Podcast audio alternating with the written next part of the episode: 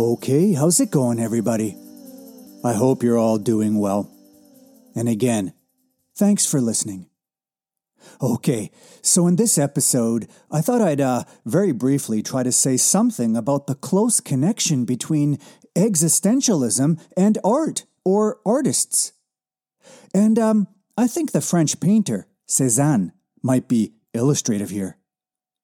But uh, before I get to him, let's explore this broader question namely, why is there such a close connection between the existentialist and the artist? Well, I think it's fundamentally because existentialism emphasizes freedom. And you might say that that's what being a genuine artist is really all about. It's to be free and creative in each word, and in each stroke, and in each sequence of notes. I mean, sure, we're all born into a certain culture and world. No one can avoid that. But what artists strive for, at least in part, is to rise above their particular situation and to transform what they're doing into something new. And um, not only that, but artists, genuine ones, can never be completely satisfied with themselves. They know deep down that that would be artistic death. Complacency and self certainty and uh, repetition is the beginning of the end. They need to live in perpetual doubt. Well, so too for the existentialist. The existentialist is forever on the way to what they will become. In fact, deep down, they know they just are becoming. Right up until death, that is. So, if they've uh, solidified into some permanent role or identity, and if they haven't renewed themselves in each moment, then there's some sort of a self deception going on, some kind of death. So, all this is why existentialists are so close to and admire artists. They don't see them as as weird or as uh, as marginal or as immature as so many of us do. No, in a way, they see them as the only ones truly living or living authentically. They're truly living in the sense that they're some of the only people who don't avoid the burden of freedom. And this is definitely not the case for most of us, the existentialist would say. No, what most of us do is we play safely by the rules of the game and we capitulate to a mechanized world. And so, because of this, we get to avoid making real hard decisions. You know, speaking of being in a perpetual doubt and not playing by the rules of the game, as I mentioned at the outset, one artist that comes to mind here is the French painter and uh, complete loner, Cézanne. Actually, uh, this is someone the French existentialist Merleau Ponty talked about in an essay he wrote called Cézanne's Doubt. So, what he describes there is Cézanne's perpetual anguish in the face of living up to his freedom as an artist. He talks about how Cézanne constantly drove ahead with his paintings, but all the while completely unsure and how he would have rather failed than resort to doing anything traditional or derivative. Sometimes, says uh, Merleau Ponty, it even take him up to a hundred tries just to complete a simple still life, and over a hundred and fifty tries to finish a portrait. Actually, he was he was so unsure of himself that sometimes he wondered if his style of painting was just ultimately due to his bad eyesight. But um, I want to say something more about how Cézanne was trying not to be derivative in his work because, because this is something Ponty emphasizes.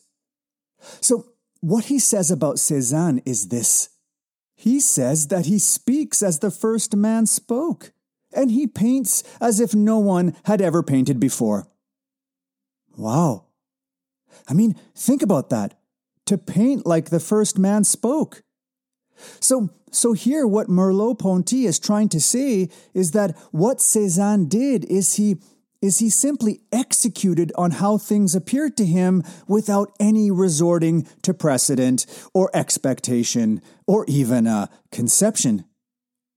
And uh, here, Among other things, I always think of how he uh, often distorts or, or falsifies perspective. Anyway, this is truly getting something from nothing, right? And just like the first person to utter a word didn't know if it'd end up uh, being anything more than a shout in the wind, well, Cezanne too, in his original attempt, couldn't be sure of what that work would amount to or mean, or whether it would come to life for other people or even reach them. I mean, let's face it, it doesn't take an art historian to see that much of what he left us with, to put it simply, like Merleau-Ponty does, is very strange. His paintings make us wonder if they've been, um, if they've been created by another species. I mean, it seems like what Cezanne sees when he looks out at nature are, are objects altogether out of time, or objects free of any, um, of any human association. It is weird and fascinating. But Again, to, to get back to my point, that is the sort of uncertainty by which he chose to work and live. But that takes a whole lot of fortitude and courage and sacrifice, right? And all this is what existentialism celebrates and demands.